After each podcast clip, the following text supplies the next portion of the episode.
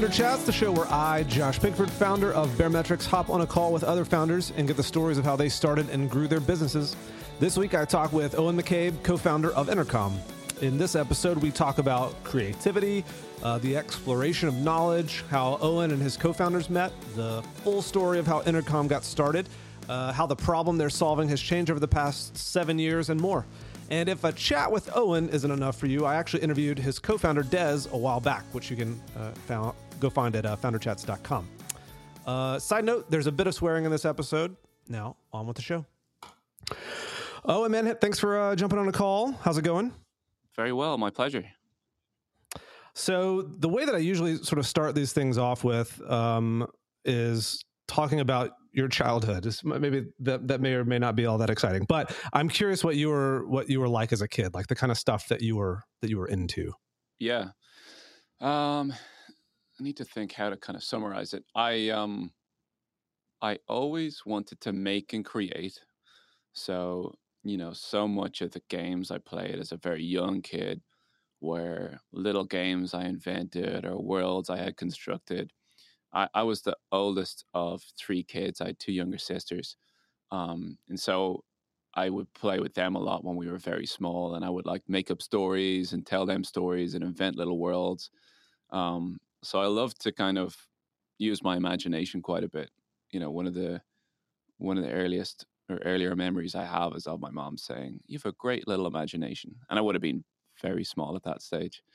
Um, and I and I think up until this day, it's something I I pride myself on, and I wish I made more time to, you know, invent and create wild and fun ideas. But that was that was what I did a lot as a kid, um, and there was different ways I expressed that. I would, um, you know, draw and paint a lot. My mom encouraged me um, to be quite creative. She painted a lot as a kid herself, and she always kept um, a bunch of different art materials. She'd save every little scrap of paper and piece of card from like a cereal box that we could make things out of or draw on. And there was always tons of crayons and chalk and chalkboards and paint and everything else. So there, there was a lot of creativity um, when I was small.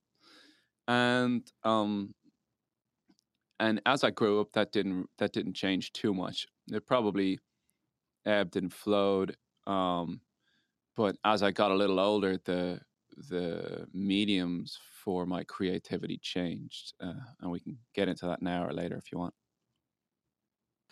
Yeah, so I mean, I guess uh, I, I am curious the you know the way that you you said your your mom sort of fostered and encouraged the creativity, and what that transition like was like for you know I guess into computers. Obviously, the at what point did computers and like technology sort of right. enter the picture? Right. Um, it's hard to say what age I was. I, I'm 34 now. I think I would have been. Think maybe 13 or 14 when we first got a computer in our house. We weren't the first on the street. There was plenty of families wealthier than us, and um, uh, a computer was a really, really, really big purchase for our family. I remember, you know, my dad considering it for quite some time. I had been, you know, following technology for quite a while before that. I would watch different shows on TV. There was a show called Beyond 2000 and another show called Tomorrow's World, which were all about the future. And they talk about flying cars and um, how in the future we would take little pills for our nutrition instead of meals, like kind of silly, super futuristic um, tales about the future that were still somewhat grounded and based in um, scientific ideas being explored at the time. And then there was like a there was a magazine in Ireland at the time called PC Live that I used to um, read quite a bit. Uh, anyone my age in Ireland might remember that. So I was kind of like into the idea of computers before we actually had one. There was a kid on the street who I got to um, hang out with and use their computer with. But when we first got our computer, it was it was years before we actually um, had the internet, um, and all that we had was it was a Windows machine, a bunch of CD-ROMs. It was in Encarta And Encarta was basically like the poor kids' internet, and it also was the pre-internet. It was an online, not sorry, it was not online. It was a digital encyclopedia. Um, I think it all fit on a CD-ROM. This is before DVD-ROMs, and so that says how uh, incredibly efficient these things were. But it was a, a kind of an interactive digital encyclopedia, and you could search for all and anything. And I think most things had little photos on them. Uh, and then s- some entries had dig- had like interactive um, little interactive components. I-, I can't quite think of a particular example for whatever reason. Dinosaurs come to mind, and I feel like there was. I feel like I remember exploring how fossils were, were made in some sort of interactive means. This was in the Windows 95 days, so it was an early version of Encarta, I think. And so Encarta was, uh, you know, a, a, a, weird way how I kind of just explored knowledge in a, in a, in a digital means, but I I I poked at every nook and cranny of the PC and the operating system. You know, I looked in every folder, kind of by trial and error, figured out how it all fit together. Um, how all of the inner workings of the operating system were configured, give or take. There was the majority of it was still very obscure to me, and I didn't really understand it. But I I I, I hacked at a lot of the different configuration files and broke shit and um, played around in in in DOS and just generally through trial and error and through probably a thousand hours, um, kind of learned how that operating system worked, and that was a kind of a simple grounding in some sort of world of software. But also, um, I played with all the applications available by default on the operating system. But the PC Live magazine had free CDs. Um, it would it would come with this CD every issue and had a bunch of shareware. Shareware was a, a, a key model for software back in the days prior to the internet being the primary means for distribution, and even after uh, the internet was a was a key means of distribution for software, shareware was still a, a, a pretty prevalent um, model. And shareware was basically freemium. Um, you know, it was installed software where you could use it for some either some certain period of time or with some certain limitation. And I would install all and everything there was so much junk on it. Like they would advertise that it would come, you know, I, I feel like one of the key ways in which they'd advertise these magazines is that it would say, you know, comes with 500 applications. $500 worth of, of free applications well, or whatever. Well, yeah. That or 500 apps or something, right? it was just like the biggest ton of junk. It was unbelievable. But I would in- yeah, yeah. Pretty much most stuff. And it was the yeah. longest range of stuff. There was games, some of the stuff was so crappy. Then there was like more professional software like CAD. I remember playing around with some junky piece of CAD. Now, of course, a lot of this stuff was almost like maybe it was second tier products because sh- while shareware was super prevalent, I don't think that the big brands were distributing their software through free CDs and magazines. I don't know, or certainly not through Irish magazines. Um, and so one of the one of the one of the one of the applications that I presume I got through that that had a really big impact on me was PaintShop Pro. And PaintShop Pro, I don't know whatever happened to it, but again, that was the poor kids' Photoshop. I presume that Photoshop existed at that time. I must find out what happened to PaintShop Pro. Do you remember that? No. I well, I I remember. I mean, probably some variation of yes, yeah, some sort of like free uh you know it was this before i like yeah. figured out how to uh you know like crack some version right. of downloaded right right right. Photoshop right. So i used paintshop pro a bunch anyway and this was this was shareware.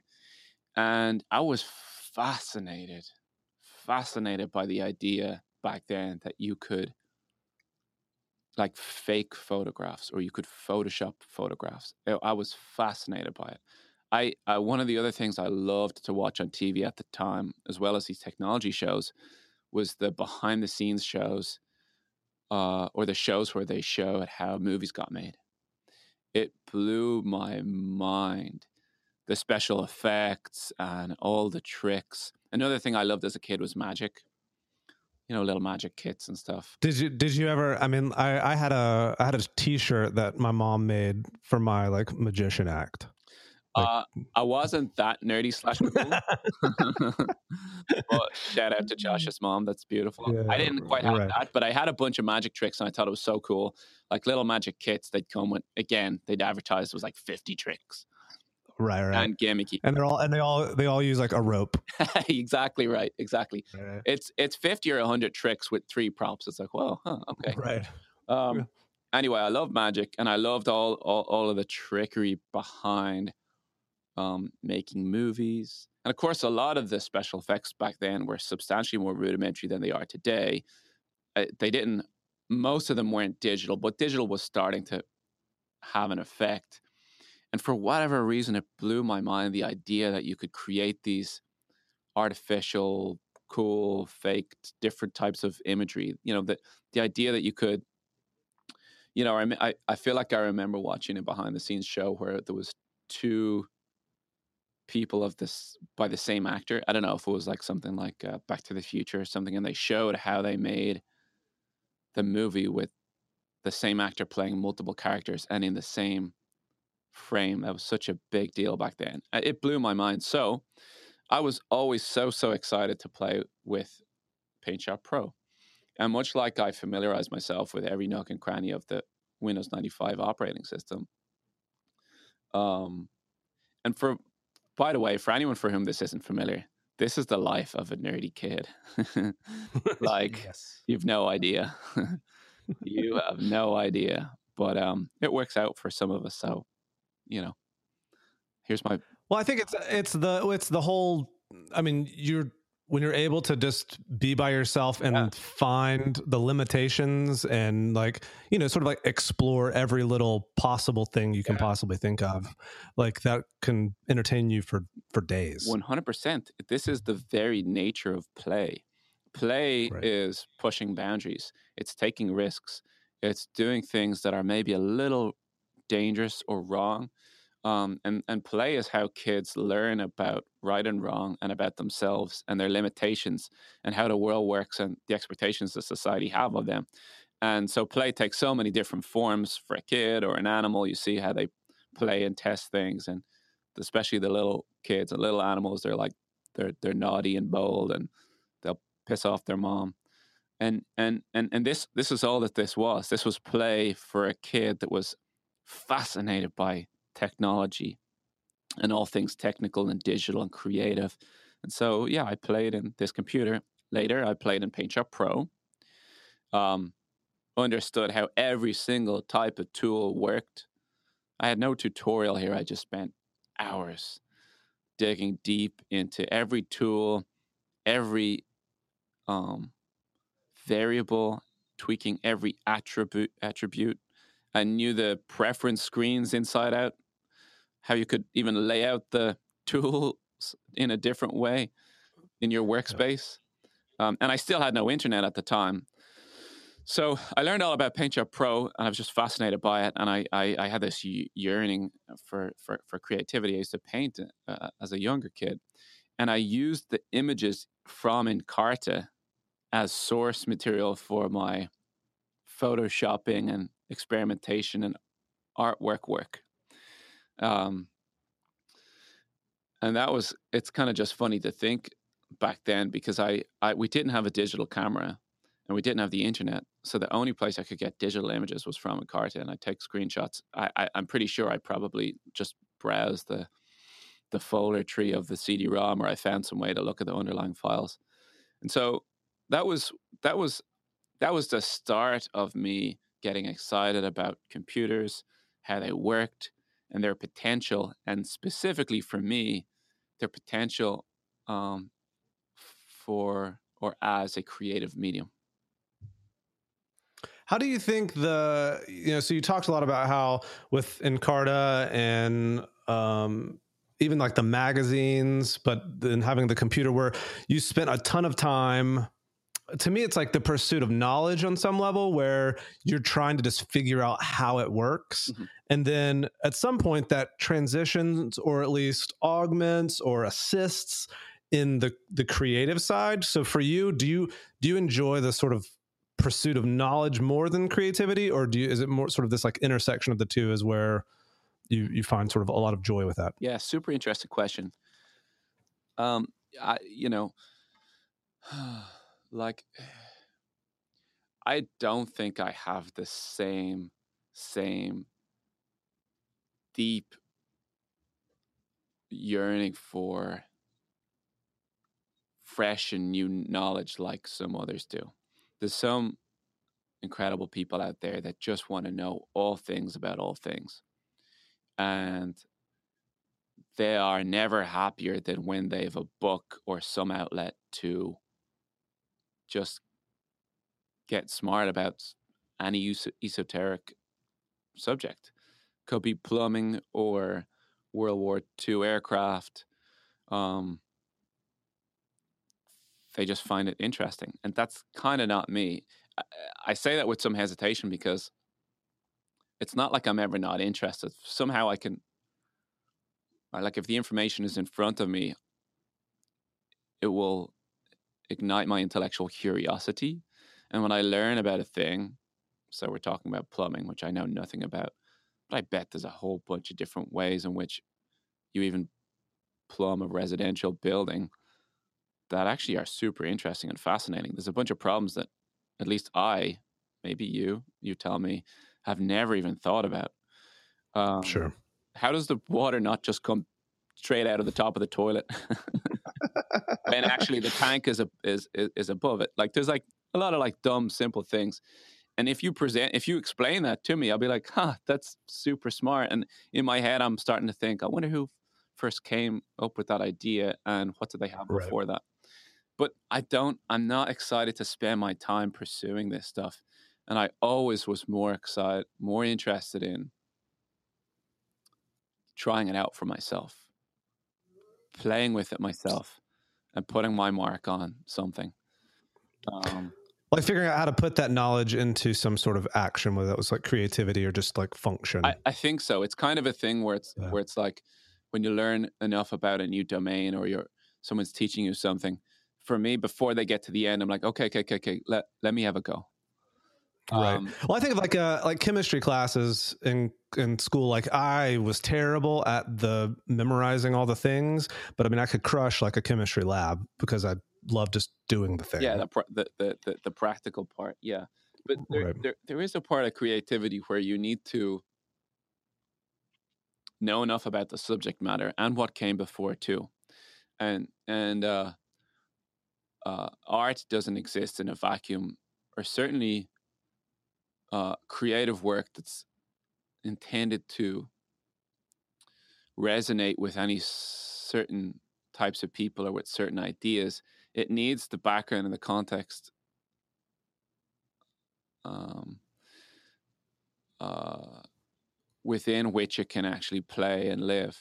And so, uh, part of the creative process is learning and knowing what came before and developing taste and then understanding your tools.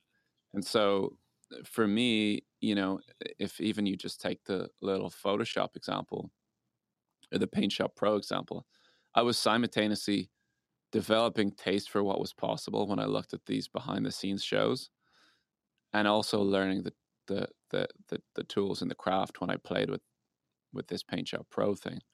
And and and and there's there's obviously a key interplay there. You need to know how, but you also need to know what is good or what you think is good.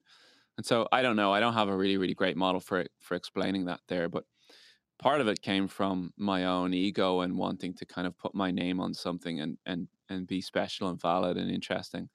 And and and I think pretty much. I mean, I certainly have never met a creative person in any field who hasn't been driven by that thing to kind of uh, want to prove their worth and attain love in the world. Yeah, no, that, I think that's spot on. How did how did all that come into play for you with with school? Would you were you uh, you know a good student or hated school or? I think um, I've often thought, as we all think about ourselves, I've often thought, hmm, I wonder how smart I actually am. Like, I think I'm smart. No, I know I'm smart, but am I really, really smart? Or am I just pretty damn smart? So it's something I'm just not sure of. I'm still not sure of. But I was always a pretty damn smart kid. And my types of smarts was pretty broad. Where I see people, you know, we've hired over 500 people here at Intercom, and I've interviewed probably that number of people too uh, in my time, maybe more. Um, I can spot particularly intelligent people, but traditional intelligence often is kind of uh, spiky and uh, sometimes you find people who like you imagine they might have an insanely high IQ, but it's kind of very left brain oriented or analytical, or it's just more traditional IQ, or it's kind of one dimensional in a sense. I don't mean that in a judgmental way. That's super useful and people can do things with that that I could never do. But my types of smarts was very, very broad and squishy, and uh, I could think in multiple directions. And I think I was able to apply myself to a bunch of different subjects in school. Language wasn't ever really a big, wasn't anything I was pretty great at, but I, I studied physics and chemistry and applied math um, in high school. And I was good at that, but not really because I studied a bunch, but more that I was both fascinated by it and I it just came pretty natural to me. I could kind of think about it from a bunch of different directions and think about it in an applied sense. You know, when I studied physics, uh, certainly a lot of people in the class that did really well on their tests, they studied the um, the numbers and the formula and the terms, and they were able to regurgitate regurgitate that in exams or or apply it in exams. Maybe they understood the mechanics of those things. Whereas I was always fascinated by the practical implications of these things. And so I was, you know, always watching technology shows and and, and shows about engineering and whatnot, um, and reading about these things. And so when I'd learn about something in applied math or physics, I'd typically tie it back to something I'd been reading about, and so I had a, an applied way of doing things. I did well in school, um, but um, it was really just uh, it was it was through use of my intuition and and and I wasn't great at studying. I often was in my own head and inventing and dreaming. And I remember, for example, that when I read the Lord of the Rings books, I specifically read them when I was in my room supposed to be studying. You know, I'd come upstairs to my room, and my mom understood that this was study time or homework time, and I'd take out the latest storybook and just read that instead. Um, so yeah, so that's how that's how school worked for me. But it was an interesting uh, opportunity and a place for me to get to continue to play with the things that were interesting. And so, you know, I I did pretty good in art, and um, I thought for some time I'd like to be an artist. I didn't know what that meant. Um, I was in the school play at the time. I thought I'd like to be an actor. Didn't know what that meant. I felt I was pretty damn good at both art and acting, and got a ton of great feedback for those things. Um, of course, I studied all these subjects, at science and math subjects, and did well there, but never really imagined at that stage in high school that I'd use them for real. When I was a younger kid, I thought I wanted to be a scientist, but of course, when you have these ideas, you don't know what these things entail or what they mean. Um, but I also studied uh, and enjoyed. It was a class called technology, pretty broad name, but you uh, got to play with electronics and different materials, uh, synthetic materials, and uh, and that was about the time I got into technology. So sorry, in, into electronics. Electronics was my vehicle for creativity at about that time. I was probably sixteen, and I had an uncle who thought electronics in a I think some sort of community college, and he lent me a bunch of books and I used to go to the lo- local um, the local electronics store. I think it was called Radionics in Ireland. I think Radio Shack in the US probably sold those types of components, all the little electronics components, or maybe there was other places. Yeah, yeah. No, that was that was almost exclusively like that was the main place. That and you, and they probably sell those little kits where you can make different things like radio. Absolutely, right, exactly. Yes, exactly. So I spent a lot of time on that, soldering stuff in my room, um, and so that was kind of at that time was my vehicle for creativity. I I didn't imagine. I don't think I imagined that I would uh, do anything with it professionally. Uh, by this time, I mean, you, you know, you kind of had this early history with like Paint Shop Pro and sort of digital art. I mean, at, by the time you were in high school, were you still doing any of that, or was it you were almost doing more in the sort of physical? Yeah, um, I, I mean, yeah. So, so at, I mean, at this stage, we got the internet at home. In parallel, when I was fourteen or so, I started to make things for for the internet. So I was constantly making. Um, so this was even probably before I was getting into electronics. I made my first website in 1996. We need to calculate what age I was then, see if all the numbers line up. Um, but um, as soon as we got online, we actually got online through AOL. AOL came to Ireland, which was kind of interesting and weird. Did it, did it come through? I mean, you know, here in the states, it was like via the CD-ROM. Yeah, I mean, is that the same? Honestly, did they do the same distribution? Yes. I like collected those CD-ROMs just because yes. I thought it was fascinating. Uh, right. So I had like CompuServe and AOL, but a whole bunch of stuff, a bunch of stuff that you would have never heard heard of. There would have been Irish ISPs, and then some European ISPs. And at the time, they were doing some interesting things. Like there was the, there was one that was free, which was fascinating. This is all dial-up, of course. Um, right I don't know how that model worked. It was free for somewhere somehow. It was called Ocean Free. uh, yeah, I think that's what it was called, Ocean Free. And uh, so I was finally online, and for but for the most part, I think it was through AOL. And AOL tried to kind of own the internet there. Then they tried to be the internet. So you'd log in through this panel or through this kind of interface that took over your whole screen, pretty much.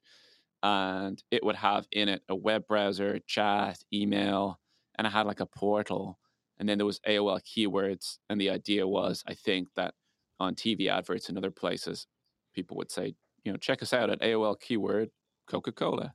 Oh yeah, I mean they they owned that. Right. Like yeah, they somehow somehow like completely bypassed the idea of a domain. Right. And just so there was like the ultimate. You have to try to rank for this keyword thing because otherwise, right. well, no one would find your site. Well, you'd pay. Or yeah, I mean, they tried to own the whole internet, and they, that's why they were so successful back then. But I think by the time they came yeah. to Ireland, and by the time I got online, it was kind of at the tail end of of their success.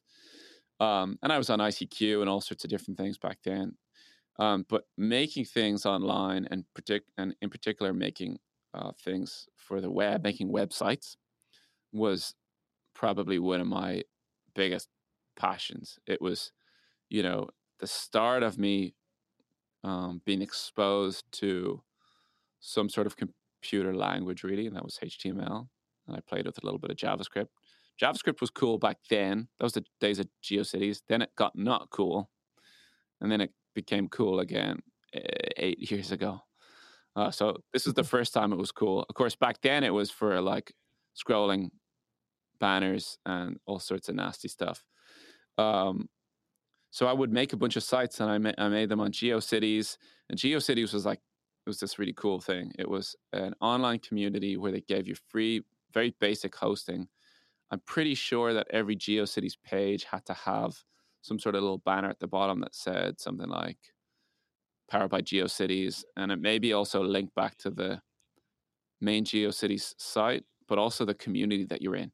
GeoCities was organized by these different communities. Like uh, they had the idea that it was multiple cities. And I'm not sure what the criteria was. Maybe you know, but I think there was ones, there was like a city that was all about personal sites. And then maybe there was stuff about music. Um, do you remember? It was it was all like very sort of what you would think of in a directory, right? You know, yeah. The same way that you would organize anything, they tried to organize right. basically the web, exactly, but for free, exactly. Uh, and so that was super fun. But they had like guest books and everything else. I didn't really interact with much people, and I had no clue how people got to my website. Um, later on, through a different ISP, I got another little bit of online hosting, and I had like my second site. It was probably in and around that time that I finally got got some sort of hosting that allowed you to have like server side executable stuff. So all the free hosting back then was all just HTML and it all ran a client. So you were limited with what you do. And I would read online about all these cool scripts um, that would let you like run your own guest book or forum or whatever. And that was so out of reach for me. And I certainly wasn't about to pay for any kind of hosting. But eventually, as time went on, I think some of the free hosts actually had uh, a type of free hosting that you could run stuff server side. It was all CGI. It was what it was called. Uh, I actually don't know what the hell that stands for, but it was all executables. Um, and um, so I just played a lot online, making things online. And, you know, it's hard to know what the exact sequence was, but I had, I think, made a bunch of stuff for myself online. Then, when I was in high school and I was starting to get into electronics and going through what they call in Ireland transition year, so it's this one year between that that is sandwiched between two or three other years on either side. And in, in each of those other years, you do this big major exam. So it's kind of like a break year where you get to try a bunch of different things and you do work experience. And you also do mini companies, mini businesses.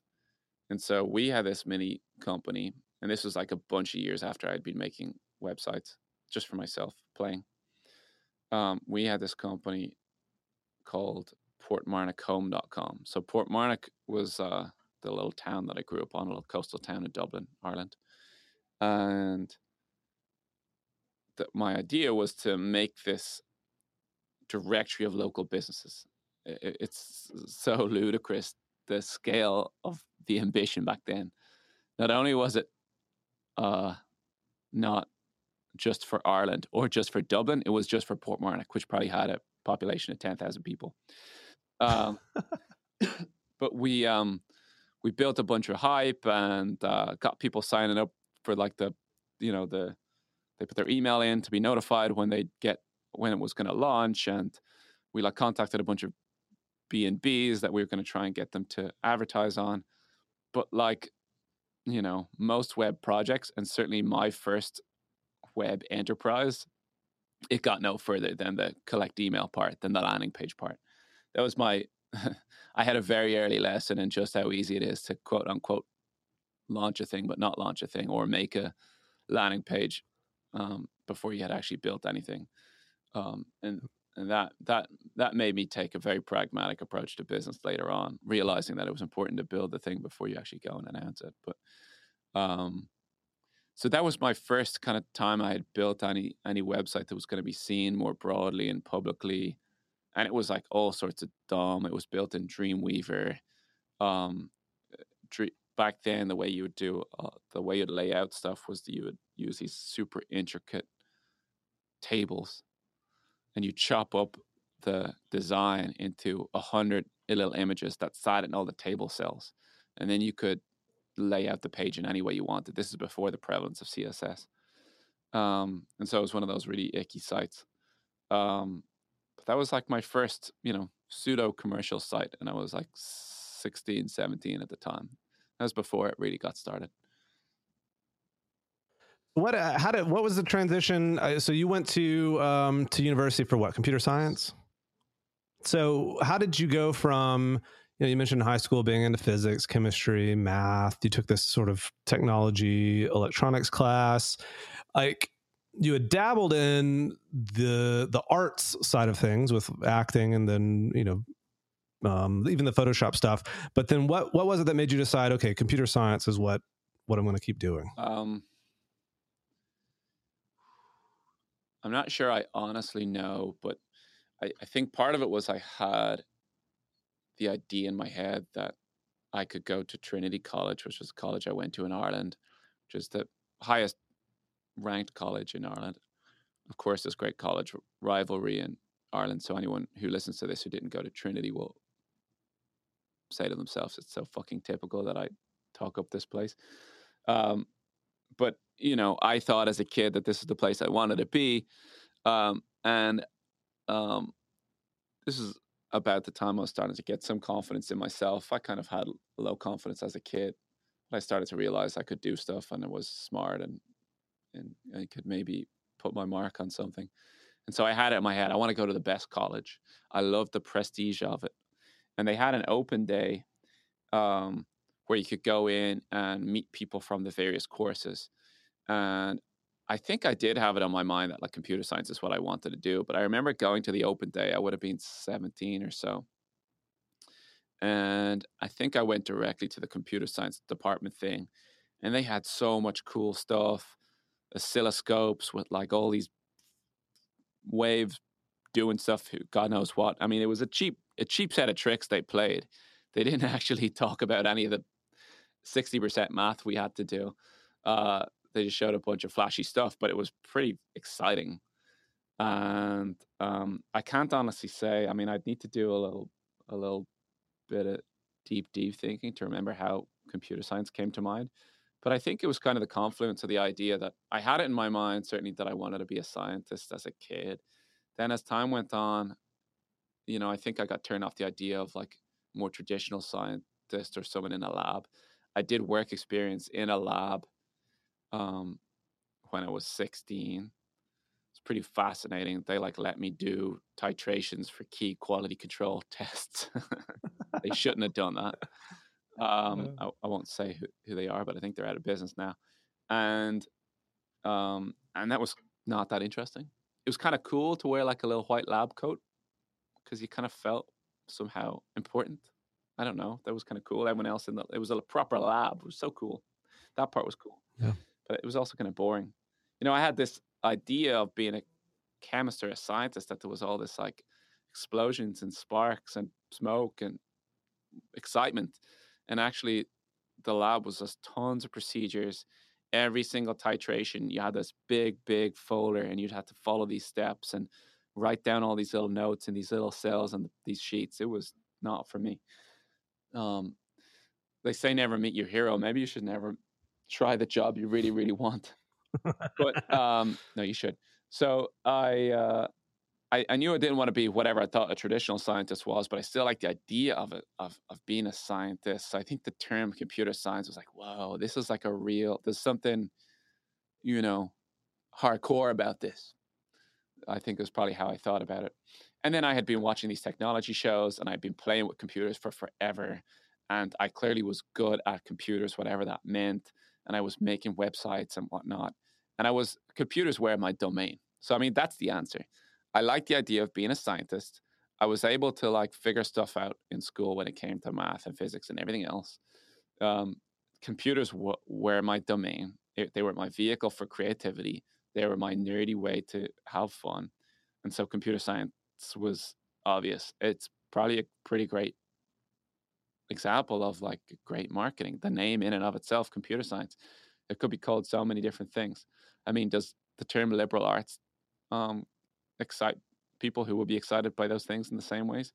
That's confusing to me. But computer science, fuck yeah, that sounds so right. cool, especially. To- well, to me, uh, well, I, I, think of like because uh, I, I had a brief um, a stint where I was I, I, was majoring in computer science, and then I realized that there's I didn't like the programming component of it that much, or even I, I liked I like the creative part, like using technology to to make stuff, but not the like let's figure out binary right? Right, right, right. I um found that stuff pretty interesting, but kind of eh, uh, in, in, some sort of fleeting way. You know, I did find it interesting, and I it, it was fascinating to me to learn from the ground up how computers worked because we went to a you know my course of a very traditional course the computer science department in, in trinity is one of the oldest in the world. And so all the first years we were just doing a bunch of math but also and then learning about Boolean logic, but then also a lot of electronics, uh, and then finally, you know how you know how transistors worked, and then finally how gates worked, and then finally how you know a lot of these chips and the programmable logic worked. And we we our our our knowledge was built from the ground up, and then much later we kind of get to more sophisticated types of programming. So I did find that pretty damn interesting, but um, in the same way I found all knowledge interesting, which was like, let me do something cool with this let me push the boundaries yeah. a little. And so college was interesting for me because it was on one part, I was like consulting the whole time. I was making websites for for businesses. You know, I started working for myself in that respect when I was 16 or 17. After the first failed commercial endeavor, uh, that was this this local portal. I started to connect with local businesses and I made websites for them, etc. But I did that all through college, which was stressful. I, it, I sh- you know, probably shouldn't have done it, and I had arrangements with clients. I was just a kid. I didn't know how to set expectations. And there's a kind of a perverted dynamic where it's like, I'm so grateful to all these businesses that gave me a, a shot at doing business with them and learning how to do business and making money and, getting experienced. And then at the same time, the types of businesses that will hire a 16, 17, 18 year old you know what I'm getting at? They're like, yes, there, there's something up there. They want it for cheap right. and they want to take advantage. They don't often know that. They don't realize they're taking advantage of these kids. But um, so I don't mean to hate or hate hate on them or blame them, but let's just say, like, if if say imagine Intercom hired a 17 year old to do their website, which just Intercom just would not. I like the idea of offering them that opportunity. But we've got so much going on here. We can't afford to play around. Not only will we not hire a 17 year old, we want to hire like the very best people in their field. But if we did, because we're professionals, I like to think, and we have hired a bunch of contractors before, and I've been in the business and on the other end of it, I think we'd be able to give them good experience and we'd be able to help them help us. Whereas the typical company that actually does think hiring a kid is a good idea is the opposite. Anyway, rant over, but I had some tricky experiences and thought I was going to get sued and all sorts of stuff. Kids in college shouldn't be worrying about this. That said, I mean, I came out of college and I and I'll I'll talk a little more about that in just a second. But I came out of college like having four years of business under my belt and ready to go at the age of 21 to like start my first company again potentially and probably too early but it gave me just a phenomenal man.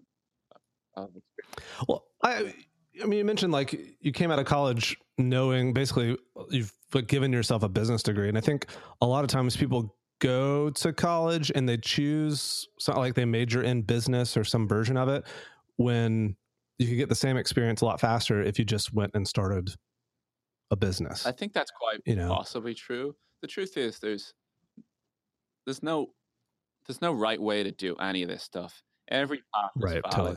And the beautiful thing about humans is the degree to which they're so so different and their and their difference comes from their the diversity of their experiences. And so if everyone, you know, went to college and studied the same things and was eh, you know equally studious oh my god how boring would that be and that was what education was actually designed for. It was designed for for creating um, commodity labor in the industrial age. It was actually designed to create people that all looked the same on paper and could do re- repetitive tasks. Right, the, the the nature of labor has certainly changed in the in the Western world today, where we don't want people to do repetitive tasks. We want their creativity now. Uh, and ironically, they're still going to college, and I don't think college is necessarily all the terrible idea, but it, the, the the traditional idea for what it's supposed to be is is a little uh, um, let's just say not um, aligned with the type of people we want today. But all of that said, right. um, yeah, I'm glad that I had this like this broad experience, and for people who go and do study business and they learn a bunch of things, that's going to be really useful for that too. I, I will say that there's you know diversity of experience both helps you to uh, learn what you might like and who you might be but it also gives you a richness that will allow you to be so much more su- successful in this modern world. We don't want linearly intelligent people anymore. We want very broad well-rounded people. And um, like I said, most labor and work today is creative to some degree. And to be creative, like we talked about earlier, you need to understand your subject matter. And today, the subject matter is so, so broad. Think about whether it's running a company in my position or even say someone in marketing at Intercom. Let's just talk about marketing at Intercom. Say they're a product marketer. Uh, they need to understand the world of software. They need to understand, you know, how, you know, say marketing materials get made and the process, the creative process there, and how our brand design studio works. They also just need to, a, a bit a general business acumen. They need to know how people think and what motivates them. They need to understand the, the, the business problems of our customers. You know, there's like a long list of really broad things. And you actually don't learn at like any of that in all one course in college. Um, and so, you know, while all paths are are are valid and and that is that is the awesome thing that creates the beauty that is the, the diversity of humankind um, dabbling and playing and trying a bunch of different things is a really great way to learn who the hell you are and have the breath required for this world. I I think like so there's there's some sort of I don't know where the convergence point of this really should be, but it's like you think of college is you know on some level it's here are the things you should know and here's how and and here's the knowledge that goes with that. So that's very sort of prescriptive. You know, everybody kind of goes through the same um, siphon there. Then you've got the uh, extreme other side of that is, you know, what we were talking about earlier, where it's 100% exploratory. I have no idea what I'm even trying to look for, but I'm just like poking and prodding at something until I figure it out. And then there's the sort of YouTube level of people almost don't do the ex- exploration part, but they can learn anything they want, but that's still like somebody's feeding it to them.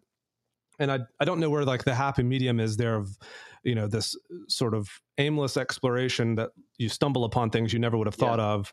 Um, but then also having somebody who has being able to learn from someone else's experience is also really yeah, valuable. Right. But but, but um, again, there's no right answer for, for oh, all sure. people. And, and and the cool thing is that you know, people, we are always worried about the future and what decisions we should make and where we should go.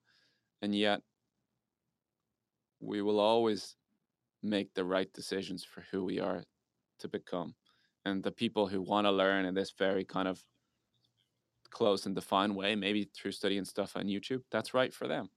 Um, w- The one thing that I will say for for folks earlier in life and who are thinking about college, probably one of the best things about college is simply exposure to more people and more people like you. An opportunity to play and learn who you are. We play on different levels of abstraction in our lives. As a kid we're probably playing with our own strength or playing with what our moms and dads will allow us or not allow us to do. But in college you're kind of playing with your identity quite often and you're uh, playing with your interests in a way you never got to before because you're going to get exposed to a bunch of different types of interest. You're probably playing with the degree to which you want to uh, interface with society. Do you want to get involved in these political and debating type things, or is that just not for you? Uh, you're probably playing. You're playing with so many things, and so I, I think the college is one of the best things about college is just it's this fabulous playground for young adults to allow them to discover them. Yeah, no, I think that's a really good point. What um what was the transition like from, you know, you you got all this experience doing consulting in college and did you guys did you start Contrast right out of college? Yeah, so right out of college I I actually founded a company creatively named Eoghan McCabe Limited. Um, so in, in Ireland and the UK uh, and probably and a bunch of companies, kind of more Commonwealth countries, uh, limited is the term used. I think it's probably equivalent to LLC here, um, or maybe it's just like your C corp here is is the equivalent of a limited company. And um, so Eoghan McCabe Limited was the name, and I actually I actually started it simply to give me protection from the bigger contracts I was starting to do like I had a contract at the time where I was I was designing some site for Vodafone, and I was still just 21, and it was actually needlessly, give or take, it was needlessly uh, cautious. But I was afraid that I would get sued or whatever. It was it was needlessly cautious, but it was a way for it was a way it was a it was a home for my business endeavors. And then um, I met a couple great people, um, namely uh, Paul Campbell. Uh, Paul Campbell went on to do Tito, which is the uh, a, a, ticketing um, system that you see at a lot of tech conferences, and Dave Rice. And um, at a, we started to work on doing larger web development projects. I think the name contrast happened basically at the same time they joined. And um, and I was still 21, 22 at the time. And I'm kind of racing ahead a little bit, but uh, that was like my first foray into actually having a company and running a company and managing money. I actually still have the little cash flow spreadsheets I made back then, which are so hilarious because, well, let's just say they don't look like the cash flow spreadsheets we look at at Intercom. Uh, and I would I need to show our head of finance those things I made as a 21 year old. They were kind of a joke, but that was the that was the first time it kind of got a little bit serious. And the the like I I still think the internet was is in its infancy today. I still think that the the the effect that the internet will have on the world has for the most part yet to be seen. Um, but it was a brand newborn, relatively speaking, back then. Or maybe it was two months old and it was a newborn, give or take, when I got started. Or maybe it was two weeks old when I got started and I missed the newborn phase. But uh, there was no Twitter, um, or Twitter hadn't really got started. I joined Twitter in 2006. So this is right before it's right before it kicked off. And Twitter actually was the main vehicle by which, and still is, uh, so many different professional people became familiar with each other and how people promoted their professional profiles. And so, actually, um, the main way I promoted my professional profile was through blogging. And a certain guy named Des Traynor was also blogging in Ireland at the time. And so we got to know each other through each other's blogs and we'd comment on each other's blogs. I wrote posts that were kind of, how would I say, hot headed and opinionated and controversial. Des wrote posts that were still opinionated, but kind of considered and uh, contained, you know, were a little more academic and contain a little more analysis, and that's just the dynamic between Des and I. It always has been.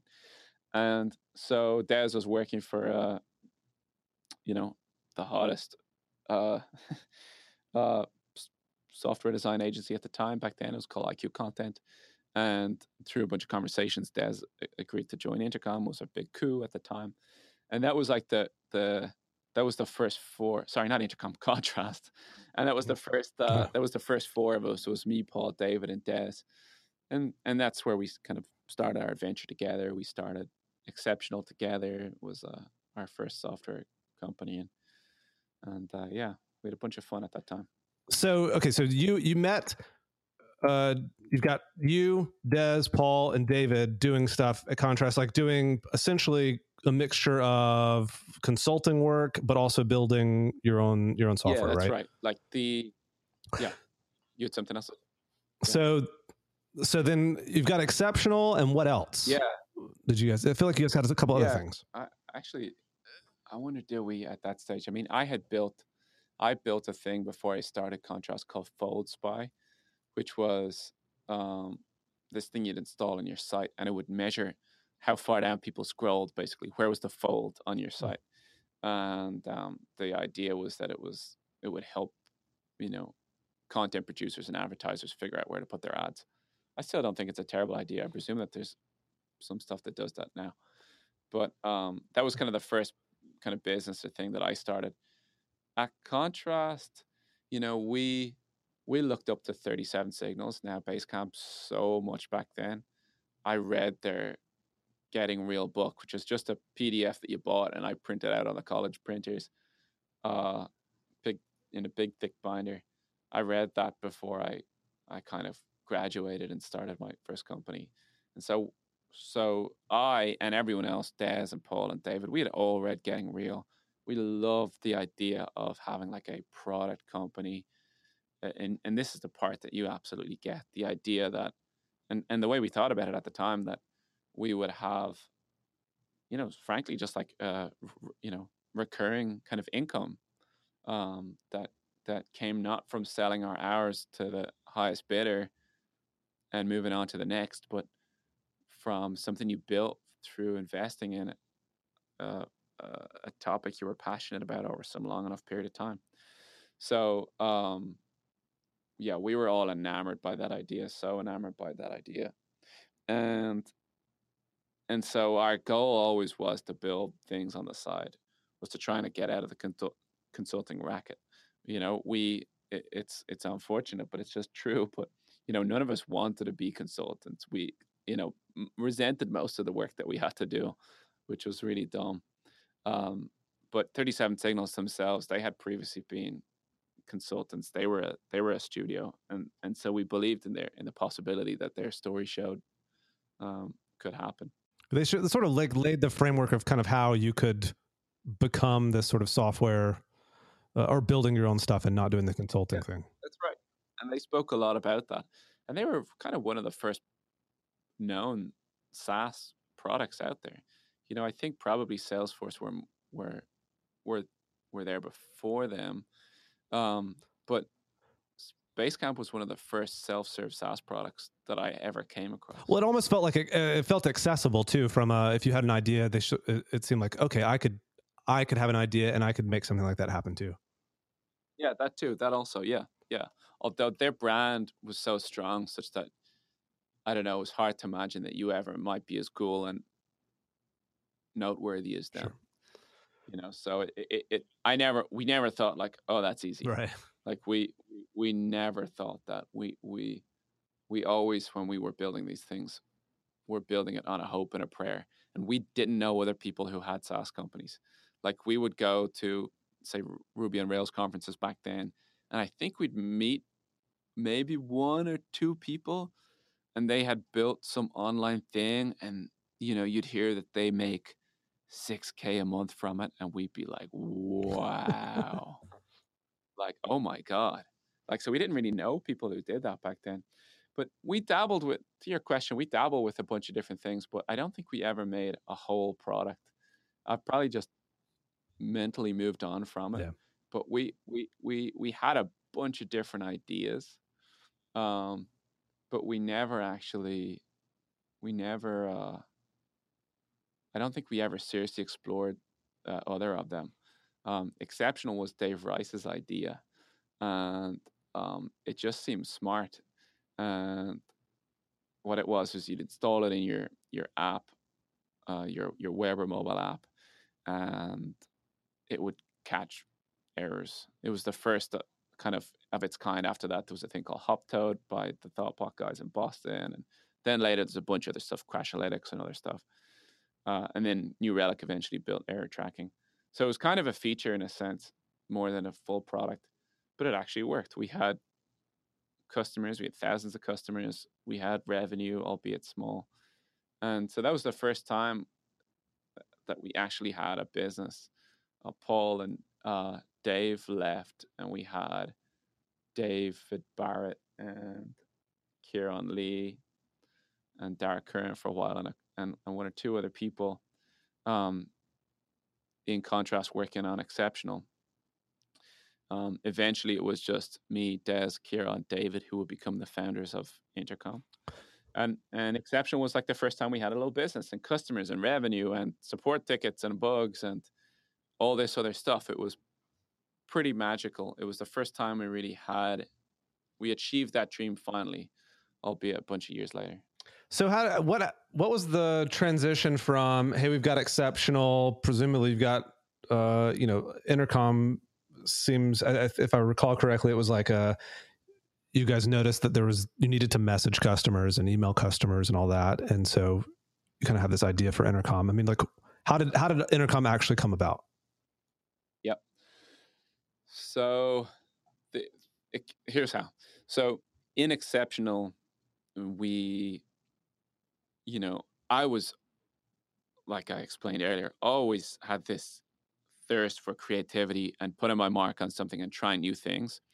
And the whole um, name for the company Contrast was was came from the idea that we wanted to do things differently. And Des and I used to write about software design a bunch back then. And we had this talk that we gave at the time called unconventional web apps. The term web app was a thing. And so we used to experiment with a bunch of different ways of doing familiar things. We we liked to break familiar patterns. And one of the things we did was back then a web application basically looked like a website. Um, and, and and and by that I mean it had a header with a big logo on the top left, probably a bunch of white space to the right, maybe a phone number or something on the top right, then a navigation bar under. Um, it was a website because it came from websites. Web applications were souped up websites. And to me, that didn't make any sense. I'm like, hold on a second. This is a piece of software. Like, desktop software doesn't have these big logos, super big logos and headers taking up all this space. This is ludicrous. So, one of the things we did with Exceptional was that it took up the whole screen. It didn't have this big banner. It looked like the way web applications look today. Like, if you look at Intercom, for example, um, or really any modern web application, similarly, they don't have this big logo, whatever. They have like little little control bars and whatnot. Typically these days on the left. Um, and but we were I we were the first to do that we knew of, or certainly I didn't I didn't come across anyone else to do that. Kind of get rid of all these like web web things. And we had a tiny little logo in the bottom right. The exceptional logo was a really uninspired star inside a box and that that was like in the bottom right, a little tiny little subtle stamp. And we had built this cool thing called system notifications. I think is what we called it. God knows where the original idea came from. Um, but it could the little logo in the bottom right hand corner, which was like it was a rounded corner thing, so it looked like an app icon, like on your iPhone. We built this thing where a speech bubble could come out of the exceptional logo and it could talk to you. And it was designed so that it kind of it overlaid over the main interface. It had a little shadow behind it, and it had this content box which could take HTML, and the speech bubble could expand to hold other stuff. And on the back end, and this was all part of the exceptional app, you could you could create a new notification,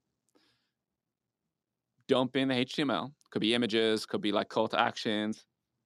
Often we use it to announce that we were maybe going to be offline for the weekend, or we'd announce a new feature, or maybe a blog post. And then you could set a date where it was going to time out, where it would disappear after. And and that was it. And it was so cool. Like I, who I wasn't, I never programmed. I never was one of the people on the team who actually built any any of this stuff. I designed the interfaces and I did the front end development. I could go in and I could push these little announcements, and it clearly got engagement. People in the app would see it, and it blew my mind that we just had this cool little way for on that day that couple thousand people who were going to log in would see this little notification. It blew my mind because I just didn't believe in email, and I hated email spam. And every time we sent mail, I was like, are they even going to open it? Are they going to see it? Aren't they going to resent it? um, if they open it, are they even going to read or click on it? I just had no confidence in email. I just always found it icky and gross. But I love the idea of being able to show them this thing in the right context at the right time in the right place. And so we had that and it was awesome. And I remember saying to Ciaran as a joke, like, I think we were exploring new ideas at the time. I said, it'd be fun. I mean, I said something like, you could make you could productize that little speech bubble. And we laughed. Uh, and uh, and then we kind of went quiet. And I, I don't know if in the moment I took it that seriously, but I thought it was a cool idea, but I, I didn't realize it could be like, I didn't think it could necessarily be a big idea, but I did think people would use it. I thought, it's kind of cool. And that was it. And then, uh, kind of fast forward, that was maybe November 2010, fast forward to like December 2010. I was in Berlin at the time with my girlfriend at the time. And we were kind of having arguments and not getting on super well. and so we had rented this apartment, and I was just I was I was uh, getting out of the apartment to give us both some space. And that winter in Berlin, it snowed so much. It was, I mean, we were only there a few days, and during that time, it snowed a couple feet, I think. It was insane snow, but also so beautiful. And you know, the way when you think of some certain times, you can kind of feel it too. Sometimes you tell a little story because you can remember it, and someone told you they've retold a story, and so you kind of have you have the words, or you have, but you don't really have the memory. But I have the memory and the feeling for this.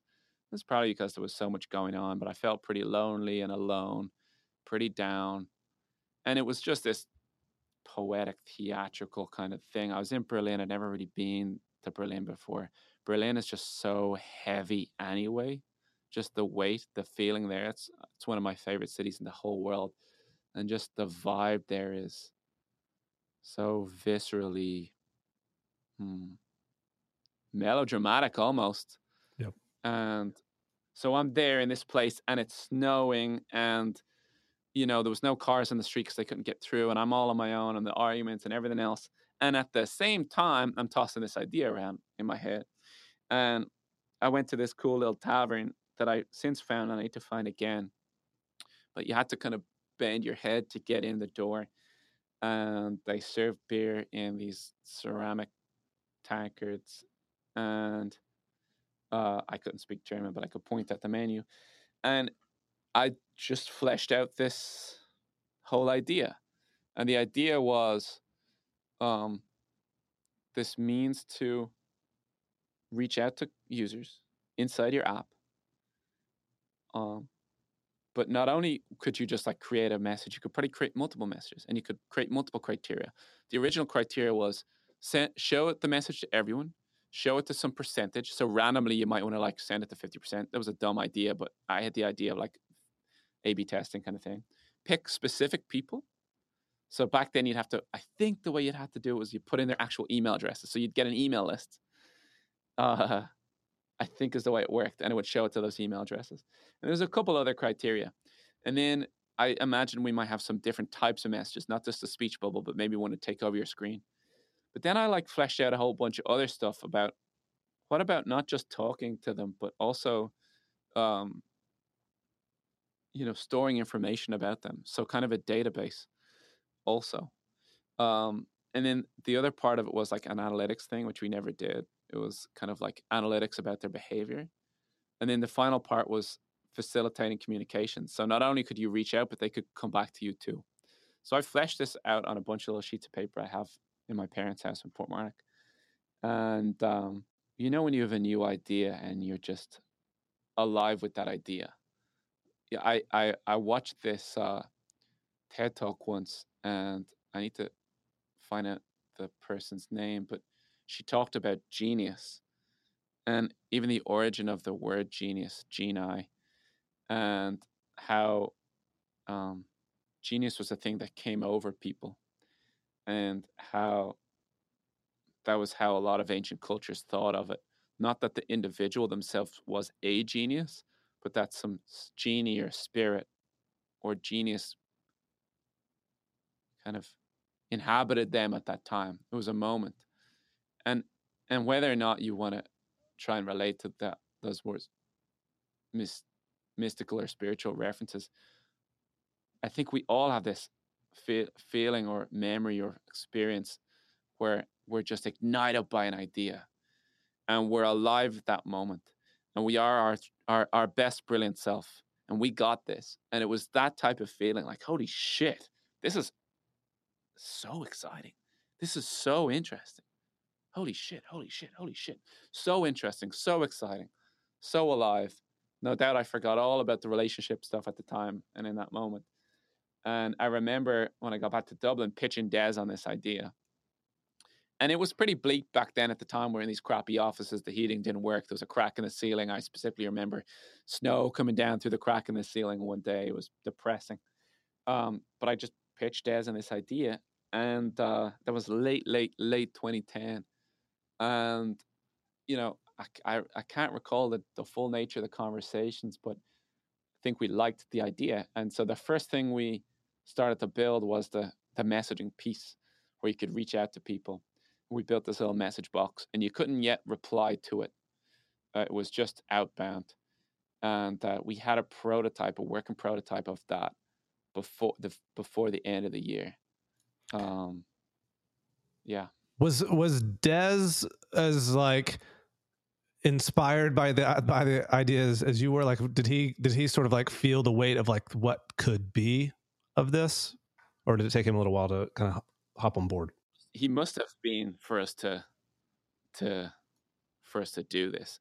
Uh, the the the I think like the dynamic between Des and I is a very special one. We're now working together eleven or twelve years. Intercom is like six and a half years old, so we have a, like a lot of a lot of history together. We've got a lot of practice working together on a bunch of different things. But our dynamic was one where, you know, I was always the slightly angry kid with something to prove. I was a little bit, I was bullied a little in school and and kind of like felt like shit and made feel like I wasn't worth anything. And my creativity, part of that was a nerdy endeavor, but it was also, as I said earlier, an effort to like show those folks. I would usually say a different word. Uh, show those people um, that it was worth something, and I want I had something to prove. And so I always had that kind of like somewhat angry energy where I wanted to do new cool stuff. I wanted to prove myself. I wanted to try something for the first time. And when I came up with an idea that was different, I was like, yes, let's do it. Let's go. And and and you know, of all amongst all the things I'm terrible at, I think some of the things I'm good at is I join in dots and using my intuition and creativity, matching patterns, and like coming up with resonant, fun new ideas. And that was that was that was kind of my role. But Des was kind of my litmus test in a sense. And I'd have to kind of get stuff past Des. Sometimes Des would be like, that's awesome. Totally awesome. And if and if that was the case, yes, we're on. Sometimes Des would like have some sort of like doubt. He he would doubt me, and and I that would be quite upsetting. Uh, I would see it in his face, and we'd fight a little bit, and I'd try and convince him a little, and then maybe I don't know what happened in that argument, but then probably a day or two would settle in, and I'd kind of like hear where he's coming from, and I'd maybe pitch him a different idea of it. Um, but you know, it was through Des that the ideas. Des was how I found out if the ideas were good or not, and of course, Des has had and has a ton of his own ideas, and he he he'd bring them to me. Um, but for me, I always want to talk to Des. When I have an idea, I want to talk to Des to see if it's a good idea or not. Sometimes I just know I'm like, yeah, let's do this. This is awesome. Let's go. But when it comes to technology and different ways of promoting ourselves, or or even the way we work in the company, I want to talk to Des to see what he thinks. So that was always the idea. And so, but it it was, you know, it wouldn't have been useful if Des was always would always say, "Awesome, let's do it. Awesome, let's go." That wasn't that would never have been a useful dynamic and and even to this day, the least successful people I I I work with, not to their own fault, and I mean this in no judgment or hate, but they're those who just agree with me here at Intercom. We're, you know, we don't that don't really exist, but we've had times where people would just be like, "Sure thing, own great," and it and it it would it really it pissed me off, frankly, because I don't actually have all the answers, and I need people to push back and tell me that's good or that's bad or like how can we shape this. But Des anyway wouldn't always easily agree, but it was through the the the, the push and pull that we'd we'd sh- we'd figure something out. And Des brought the pragmatic voice almost, and helped us find the right place to start. Um, so yes, he obviously was excited, or we wouldn't have worked on it. But but no doubt he had a couple of things to say that helped us start in the right place. Yep.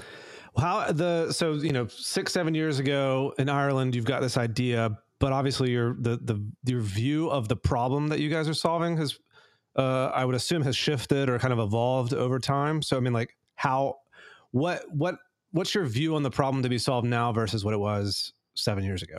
Right, right, right, right. So, seven years ago, the fundamental nature of the problem is is there a better way for us to connect with users than email? That was it. Is there a better way? And actually, it went slightly further, which is, or, or put it a different way, we believe there's probably a better way. And we want to experiment with this way more like fluid digital interactive means. and we want to do it in context. And that quickly became a messenger when people could respond to it. Uh, so it became this two way thing.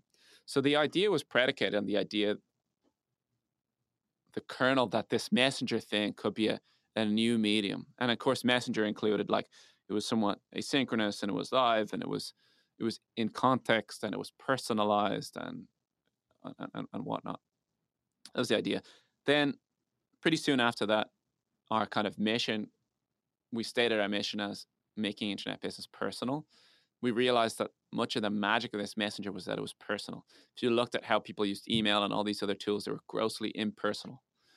And and that was shitty. The spam and the transactional nature of dealing with customers was not only just uh, a poor way to treat the customer, but it was bad for business. And we started to believe that there was an opportunity for online digital businesses to differentiate themselves by way of the way in which they connected with their customers. And later we came across some Gartner thing that lo and behold said, you know, we use this for when we spoke to investors.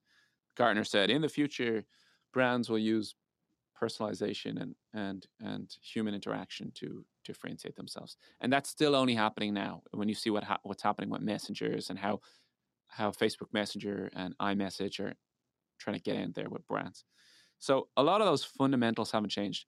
Interestingly, in the very early days, I mean, very, very, very early days, we talked about using this messenger for every single type of communication in the business when it came to connecting with a customer. So any person who would want to connect with a customer, we want to build stuff for them. Um, and we fleshed out all the ideas that we're still working on. Like a lot of the new stuff that we're working on even to this day, we discussed early on. And that's not to say that the details haven't changed and the nature of the technology and and and and so much, but for what it's worth, and it's actually worth a lot to me, and I'll explain now in just a second. We discussed so much of what we wanted to do with this a solid seven years ago. The reason that matters to me is because um, it just shows the potential. It just shows the potential of vision, and I'm not saying that you know I think we're smart and I'm not saying we're incredible, but I'm also not saying we're incredible visionaries. But to ha- but to to have so early on just that head and heart full of so much p- potential ideas, it solves for so many problems. I would tell every single invest potential investor and potential employee that, and I have told them that for the last six and a half years, and it makes all the difference people want to know not only what are they joining, but please tell me it's an adventure. Please paint a picture of the future and something I could be part of. People want to be part of something. I want to be part of something. You want to be part of something. Life is short, careers are shorter. We only get a couple shots at doing something special. And every human has an innate sense that there's potential magic and wonder out there that if only they could find it, life would be so much more interesting and wonderful. And so the, we were just lucky, and it was part of the dynamic Des and I and our experience with previous businesses and a bunch of other factors at that time that gave us these ideas. And we then sold Exception, which gave us money to just think. And we spent a lot of time back then. I mean, like months back then on whiteboards. We were always biggest fans of whiteboards. At the same time, we're, we're thinking about the intercom idea. We had this other app idea called Whiteboarder. That's another story where you would kind of record and share whiteboard illustrations. I still think it's an idea and an opportunity. Someone can have that if they want. I'll tell them about it. Um, but we would just be on the whiteboard every day, me and Des, fleshing out a bunch of different ideas, and Ciaran and, and David will be building it. So exciting! So, ha- so having all those ideas early on really just gave us that energy and momentum that's carried us all these years. Um, in terms of what Intercom has become and how that's changed, you know, one of the most amazing things to see is the degree to which this thing, you can call it a messenger if you want, has become a thing. So we built the intercom messenger in the same 12 months that Snapchat, WeChat, Facebook Messenger, iMessage, WhatsApp, and a bunch of others built theirs. Nobody was talking about messengers back then. No one used that word. They're all slightly different, but what they had in common was that they were kind of a blend of synchronous and asynchronous. So prior, you only had synchronous or asynchronous. You had email, which was very blocky and synchronous. You had the asynchronous, which was like live chat. You were in a chat room or you were chatting live and you were connected, and both parties had to be there. But you didn't have this blend where it was like you could send a message, and if they weren't online, they'd get it later, like with iMessage. But if they're quote unquote online or just there, you can be talking fluidly. And that actually just blew up the potential for this medium because the reason live chat never really blew up to the same degree that messengers are blowing up is that people didn't have on the business side humans to staff these systems. Now bots is starting to change that too. Um, so now, six and a half years later, messengers are very much a thing, not only on the consumer side and on the business side. A bunch of consumer messengers like WhatsApp, Facebook Messenger, and uh, iMessage are starting to come to the business side. They want businesses to use their channels. And so, what's cool is that finally, finally, finally, finally, finally, finally, real businesses are embracing the potential for this new, fluid, personal form of communication.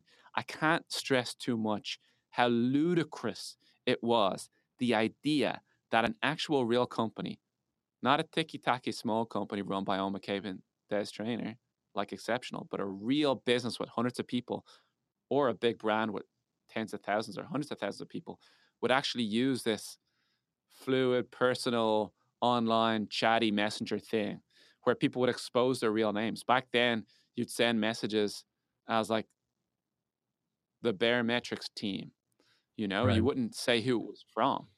Now you've got photographs of people and it's so personal. And people are using emojis and GIFs as businesses. It, like the world has changed. So the biggest change is not in our mission or our vision. It's actually just that the time has finally come.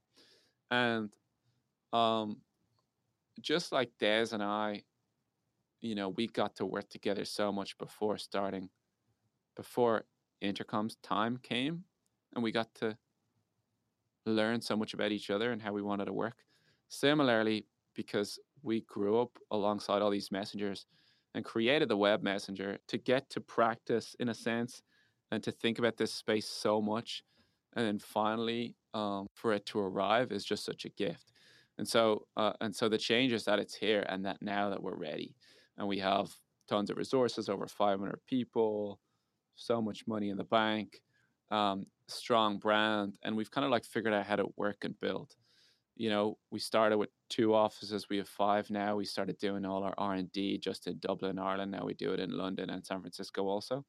Um, so it, what's interesting is that, you know, for me, when I imagined starting a company like Intercom, and indeed when we started Intercom and raised money for it, and realized that we're kind of like putting ourselves on some sort of course. The idea that we'd even last three or four years was a crazy idea. And we imagined that four years in, presumably you'd have to be so damn bored of this thing and it would be a bigger, more corporate affair and there'd be so much bureaucracy and treacle, slow ways of working and it would be gross and none of us would want to be part of this thing. And and honestly the biggest surprise, and it's a pleasant surprise, is actually, you know, when you're in a space whose time has come, and and in a company that's you know strong and ready and able with kind, wonderful, talented people, it actually gets almost easier and more fun.